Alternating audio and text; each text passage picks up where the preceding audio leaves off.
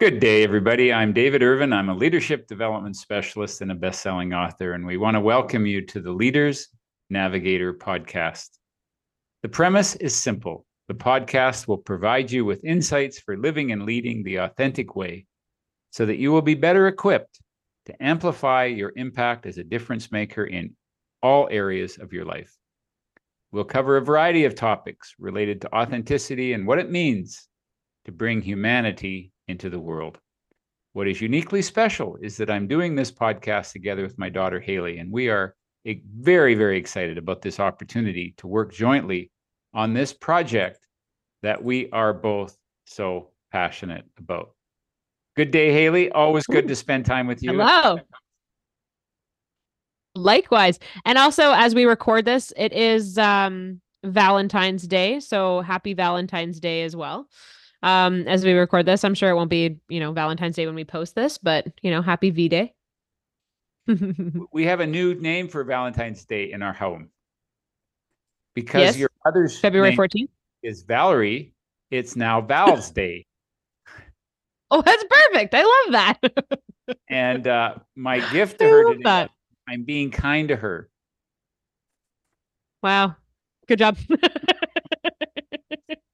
uh AJ this morning. Um, I I don't know if this is thoughtful. I think it was thoughtful. It was cute. He schedule sent a text to me um at five o'clock this morning. So I got up early to to go to the gym and I get the text from him, uh, just like a, a, nice little message, a text and stuff. But I know he schedule sent it because I look over and he's snoozing beside me as the t- message comes through. so I knew he didn't send it right then. I don't know when he scheduled it from. Well, that sounds romantic to schedule a text message. Yeah, but there you go. He thought of you. Yeah, exactly. Keep the romance. Exactly. Exactly.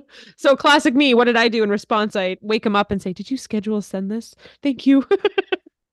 you woke so him up. Just nailing it with the romance, eh? Yeah. Keep the romance going. yeah.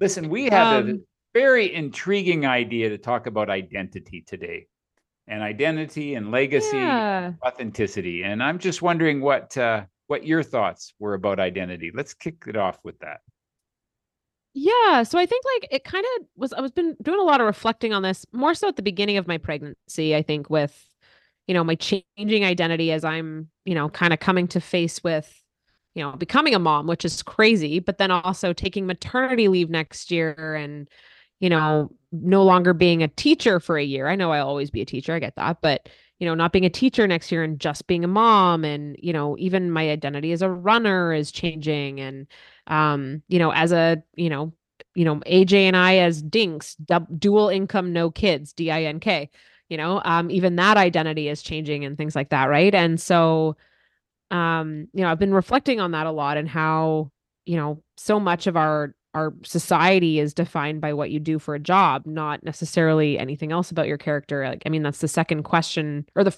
after people like after ask they ask you your name, they ask you, well, what is it you do, right? They and then maybe hobbies later, but you know, your job is such an important part of your identity. And um, I was thinking about how you know in my bios for social media and things like that, I always put you know teachers or an apple or something like that. And you know, before that, it was I was a student and studying to be a teacher and you know, so much of my identity was wrapped around education.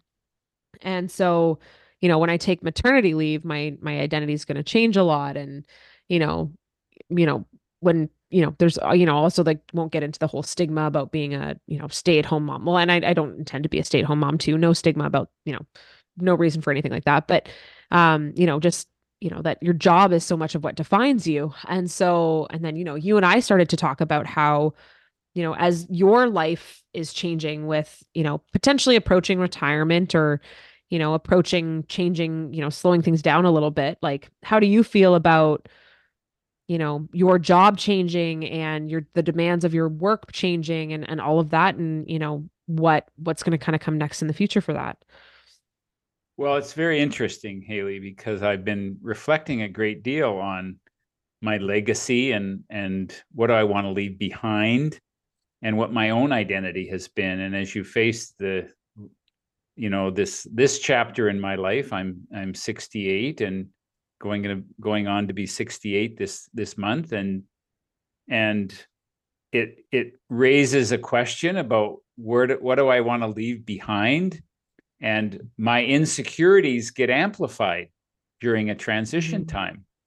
Um, so I've dealt with insecurity. I've I've often had a voice in my head that I'm not enough most of my career, and I've learned to work with that voice and and befriend it, and realize that uh, that voice is actually uh, comes from my sensitivity. I couldn't do this work if I did if I wasn't sensitive. But what the sensitivity brings is this sense of self doubt that I'm not enough. Mm. So as I think about this next chapter of my life and and expanding my identity to more than just a person who speaks and writes and makes a contribution, I will continue to have that identity because it is a you know this gift that I've been given and I want to keep sharing that gift but I also want to expand that identity and to develop other identities so that I'm not overly identified with my work. Otherwise, I will just continue to work and not recognize my contribution in other areas.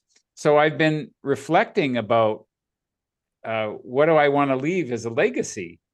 And I, I've been panicking because I feel like I get this existential uh, fear that I have to do something that lives beyond me and I have to have this Hmm. immortality project where I build a business that lives beyond me because right now my business is centered on my own identity. And so if I died today, I feel like my business would end. But I'm reminded in my conversations with people in my life, good friends, with my daughters, I've been reminded that legacy isn't what we leave behind. Legacy is the difference that we make today. And it's like a Hmm. ripple. It's that rock that hits a still pond that that ripple will last beyond just by the presence that i brought. So relax. This is the message that i'm getting. I don't have to amp up my anxiety and think i have to plan uh, a big business here if it happens it happens but i'm not i'm not ne- i don't need to build a big business in order to have peace in my life so that I can say that I'm leaving a legacy beyond me. My legacy is Mhm. the difference that I make today. My legacy is in my daughters. My legacy is in my grandson and and the and the grandchildren that will live beyond me. And I don't have to try to have that legacy. It's just there. It's it's there because of my presence and I need to remember that. Um, so that's the one piece and we live in this culture that says more is better so if i have Mhm. more of a business that goes beyond me that that will give me worth i i, I have Mhm. to say i just wrote a, a a post about how much is enough. And um, i Mhm. just i digress a little bit here but i remember giving a presentation to a group of entrepreneurs. And and the, it was it was like a club. And you had to be making a million dollars annual income personal income in order to get into the club. You can imagine what was parked in the parking lot. And i started the presentation hayley with a question how much is Hmm. enough Hmm. most of them have never asked that question of themselves before and they Hmm. could not come up with an answer the best they could come up with is more than i have now because they were all getting Hmm. together to help each other grow their businesses. And they couldn't identify how much was enough. And it it reminds me of the of the identity of our culture that says when we have more success, more money, more fame, more notoriety, that somehow or other we have more worth. And what I'm Hmm. r- continually reminding myself these days is to get off of that rat race. As Lily Tomlin used to say, uh, the problem with a rat race is that even if you win the race, you're still a rat. So there's there's something about stepping out of the rat race, listening to our own voice, and being confident in ourselves and contented within ourselves that who we are is enough.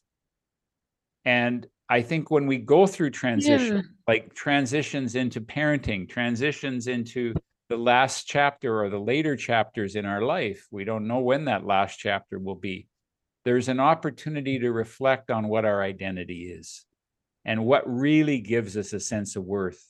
And it never comes, although the culture will tell us otherwise, but the authentic journey will tell us we have to listen to our own voice because the culture will say we're not enough. And if we need to buy more and have more and do more and achieve more in order to be enough, we will constantly have a sense that we're not enough. It will never be Hmm. filled. But we can realize the abundance around us and realize that that is where we make our greatest contribution. So I hope all that rambling makes some some degree of sense. Yeah. Yeah, like it, it totally does. And I wonder, like, I did like, you know, sparked a couple questions. Where do you think that like initial, and I mean culture of more for sure, but where do you think that initial desire for immortality comes from? Like, is that something that you've kind of always had? Is that something that's sort of like mankind? Is that something universal? But like, where do you think that kind of comes from? You know, like, what is it about, you know, the idea of a piece of you living forever, like philosophically? Where do you think that comes from? Either you personally or just in general? It's a great question. So Ernest Becker wrote a book years ago called The Denial of Death. And what he talked Mhm. about is that as we approach our death, when we uh, realize that this runway isn't going to go on forever, and the closer we get to our death, we begin to, uh, there's an existential angst that gets surfaced that we're not enough and that we have to have something that lives beyond us. And it's a fairly universal human um, awareness. And we can get, I can go into anxiety about, so it, part of it is just facing my own mortality and facing my own fear of death and feeling like my way of avoiding death is to create an immortality project that will live beyond me as a way of managing my my anxiety toward death or i can Hmm. relax into it and realize that death is a part of life and that legacy is really just relaxing and knowing that i'm making a difference the way i am now but it really requires facing and not denying uh, that we're not going to be here anymore at some point in our life and that's part of being human and it's okay Mhm. That so this might be a little bit yeah it does but yeah so i'm just gonna kind of challenge you on that too because like here this might sound a little bit morbid and perhaps a little bit macabre perhaps but then like like i mean in theory like why should we care about what we're leaving behind if we're dead like it won't matter to us so like why is it that like you know if we we, we if we're dead we're no longer you know contemplating that why does it matter so much do you think Yeah, I hundred percent, exactly.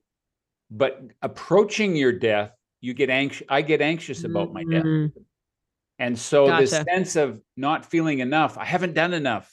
What if I die and I haven't fully lived? We have these Hmm. existential questions that begin to surface in the process of coming to grips with our mortality, and it it makes it- no rational sense. And isn't it a bit ironic too, like thinking about this, that when we're approaching sort of the end, when we're approaching these new chapters and these transitions, we're already anticipating the next one and not doing enough. And like, you know, but then that we're missing out on the actually opportunity to do enough and also like being satisfied in the moment that we're still, and I know this is just sort of the, you know, paradox of anxiety, if you will, right? But that like it's so funny that, you know, thinking about you right now, right? Thinking about like your legacy and things like that, like that's consuming so much of your time and energy instead of actually just living and appreciating the moments that you have before you die. Like I know that sounds really like, you know, dark and things like that, but isn't that funny too? Like it's just and I know like as somebody also who has anxiety, like it's just funny that that's the way this mental illness works. No, but you you absolutely absolutely have nailed the antidote to this anxiety is just to be present in the present moment Yeah. and just to enjoy life, enjoy the simple art of living, enjoy being present to the experience of life. And paradoxically, that's what life teaches us that the only Yeah. moment we really have is the moment that we have right now. And let's Yeah. enjoy that and let's embrace that. But there's some psychologists and some human development theories that would say that every time we go through a small death, we're actually preparing ourselves for the big one. So you are suspending and your career is dying the way that you've known your career as you move into the new identity of being a mom. And even though you will likely return to your career, you're suspending your career. So there's a little death. And every Yeah. time we lose, you know, I went to a funeral this week, so I'm very reflective on mortality anyway. Went to a beautiful funeral of a mother, of mother of a good friend of ours. Uh, so we, we get these are ways that we prepare ourselves for the big one. And if we can embrace that, but the anecdote to all of this is exactly what you said, which is let's just be present because that's the only moment that we have is this conversation right now and the difference we're making with each other right now. That's all that really mattered. So then I guess too, my next question too is like it is all uh, fine and good and you know to to recognize that you know to do enough and to be present in things. So for you, what does that actually look like? Like when you're, you know, st- getting off this rat race, when you're, you know, not so focused about what's next and and worrying about, you know, what's what's to come. What does that look like for you? How are you going to to pra- like here here's my teacher hat. How are you going to practice this? Well, uh, let me give you an example. So I have this uh, Authentic Leadership Academy, and I Mhm. want to bring people in to to teach people how to do this, and so that it will live beyond me. But Mhm. I'm beginning to realize, you know what? It's my baby. I don't really want to share it. And so what it means is I'm just going to do a really good job of being in the academy and teaching it and doing my thing today and making a difference mm. with people there today. And when I go, it won't last. Maybe someone will pick it up.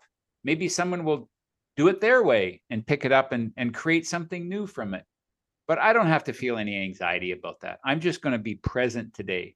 And I'm going to be present in our relationship today and trust that I don't need to Mhm. get all anxious that I'm not doing enough for you Mhm. that I'm not that I Mhm. haven't done enough for my clients. Uh, I my legacy will be my being present.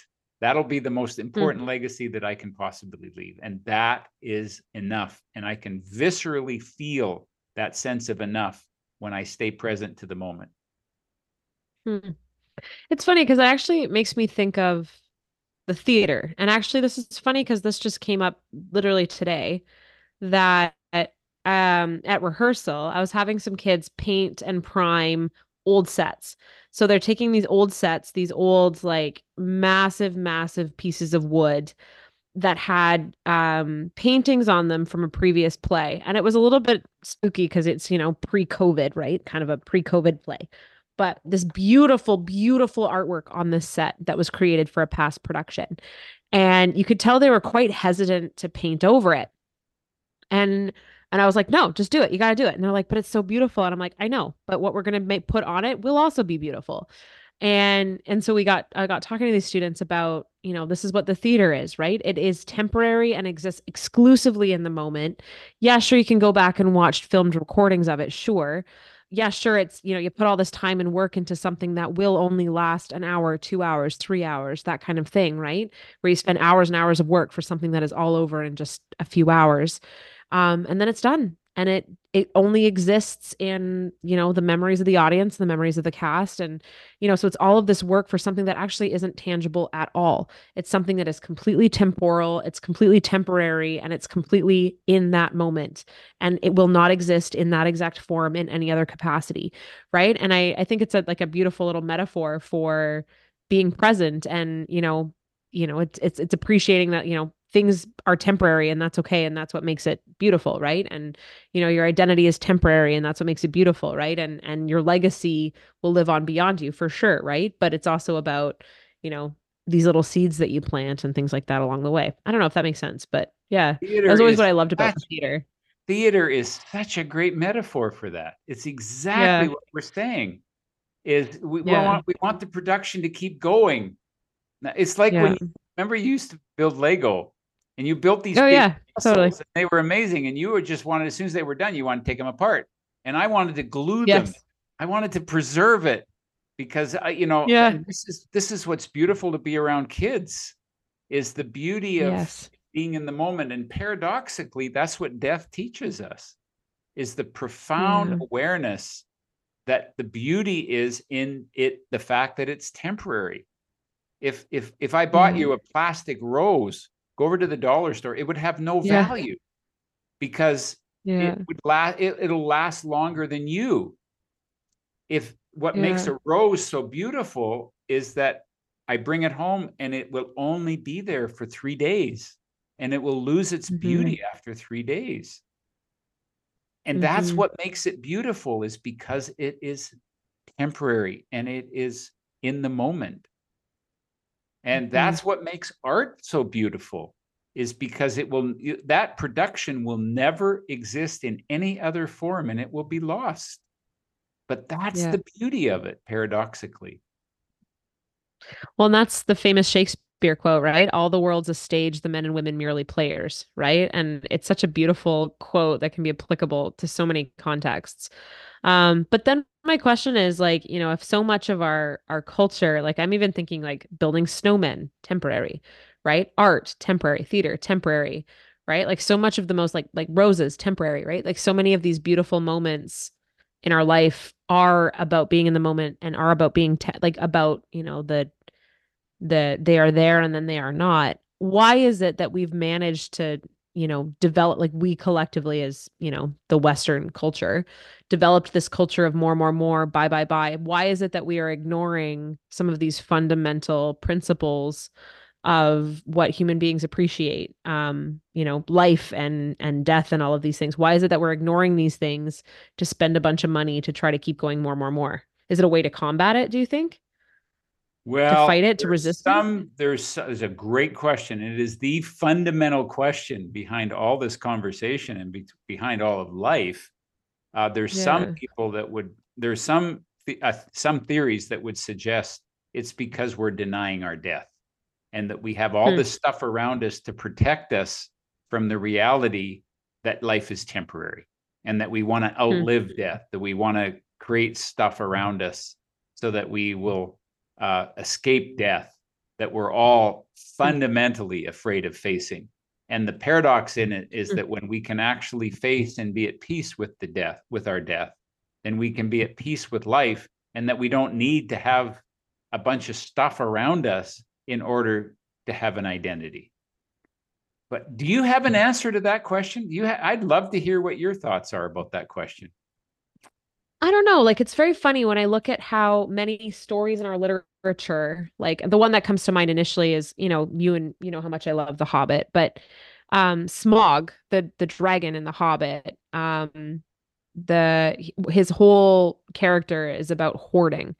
And so Tolkien was a, a religious studies um, fanatic, studied at great depths the Bible and, and other religious texts and things like that. And there are all these allegories in his works uh, referring back to, you know, Genesis and, and all of that too.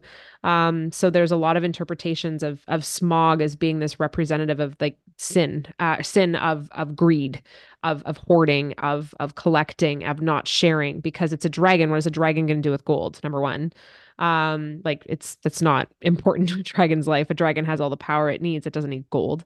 Um and then also too it just it just collects and it just wants more more more and and things like that and just sits on this pile of wealth. Um obviously smaug gets you know meets his end gets destroyed yada yada uh, by the end of it. Um so you know the idea is teaching us that the simple life demonstrated by bilbo the hobbit you know living life just to eat and enjoy and drink and be merry and go on adventures like that's really where happiness and success lies in the lesson of that. Um but we see that in in in other more of our texts and things like that that you know like that value of don't be greedy don't hoard don't desire more more more be content with what you have like that exists in our literature but we've somehow been sold this myth that the more money you spend the more money you earn um and that's what's most important and we fall for that this this but maybe also i mean philosoph maybe if we look at it this way maybe also like money itself is temporary and that actually is just part of our human experience. We're just looking at it as you know hoarding something that is temporary anyways that will come and go anyways and trying to fight that. I don't know maybe that's also just part of human nature you know? I don't know. Well there is a part of human nature that wants to escape reality that wants to escape Yeah. difficulty that wants to escape our dying it does seem Yeah. to be part of the human uh, condition to to escape. Yeah. So we escape with alcohol, we escape with shopping, we escape with uh, Netflix binging. Uh, we and some of these escapes are more destructive than others, but there there is a human tendency to escape, and we find Yeah. that that uh, being in recovery, I've learned that it's a whole lot more rewarding to actually face reality. That's where the meaning mm. of life comes to not avoid reality, to not escape around it, because I've done enough of that in my life to re- to know that that's not the pathway to a peaceful life. Hmm. I think I think like a I think you know this is making me reflect on being more present and and I think you know little rituals I think I'm going to try in my life and I, I have done this but I've been inconsistent about it. I think something that I'm going to try to do um is when I journal I think just sort of talk about you know the, the the the little moments during the day that were really important so that I can go back and relive those little moments and and like reflect on them backwards as opposed to you know anticipating I'm the future right? Like I I remember always too hearing this quote that why would you suffer twice? Why would you stress about something stressful and then go through the stressful thing? Why bother suffering twice? That's silly right? So I think, you know, but reflecting on the past being really important, you know, hanging on to things when and expressing gratitude to other people so that they know their value and their worth and and also that being present to acknowledge that and and recognize that, you know, what their contribution was in my life really important and that was enough to me. Um I think these would be like little practices I think that I have to try to emulate more. And also, I, I mean, I know we talked about dogs before, but dogs are very good at living in the moment. They know exactly. Like I think about, you know, I, I know I, I've told you this story, but my dog got into a pack of 40 treats and hid a bunch of them, anticipating the future for sure, but also ate a lot of them and then threw them up and then ate the throw up as dogs do. So, um, but you know, dogs don't think about getting in trouble for eating the treats later on. They just think in the here and now, you know? So I think like that's also, you know, you know, a way that we can go back to sort of our, you know, for lack of a better word, natural selves, animalistic selves, um, to just, you know, go back into the, the the present as opposed to keep worrying about the future. Yeah, and if I could boil it down to one word, it would be love. This is really what we're all here for is to love and be loved and to open Yeah. ourselves to the beauty and the magnificence of uh, this one precious life that we all have. Yeah. Wonderful conversation. Wonderful conversation. I sure hope that uh, Yeah. our listeners are enriched in any degree the way that I have been enriched tonight. So thank you so much for this conversation, my dear daughter. Likewise, Dad. And I hope that provides a little bit of, if maybe not clarity, but maybe some, a reminder that you are doing enough and, you know, just to be in the present, just a reminder just to be like, nope, I don't need to worry about that right now. I just need to be the here and now. Where are your feet? Be where your feet are, right? I don't know who, who said that. That was a quote from some mentor in my life at some point, but be where your feet are. So don't think about the future. Just think about right where you're standing or seated, you know? You bet. We can have goals for What are you future. grateful for this? This is where this is where life is lived. I am grateful. I don't know what uh, I don't know what else to say at the end of these conversations that I'm grateful for the conversation. That that's always the highlight for me of what I'm most grateful for in this moment. I'm just grateful for you.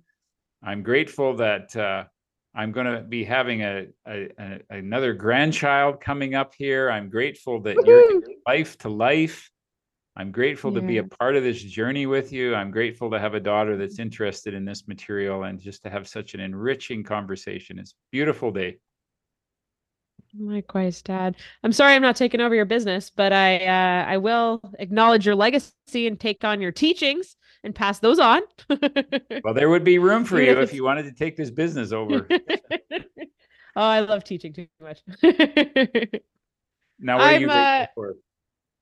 Great question. I think just I think just the opportunity to talk to so many people. I had um such a you know, this is always such a wonderful conversation that I have with you and you know, I just had some great conversations with students today and I just you know, other people just have so much to offer and it's just like so great to just share minds and you know, just to talk about these big philosophical questions and I'm just like so grateful that you and I have always had this relationship where we can ask these big questions and you know, be honest with each other about these these you know philosophical internal conflicts that we're going through um to be able to kind of make some sense of it all you know Absolutely.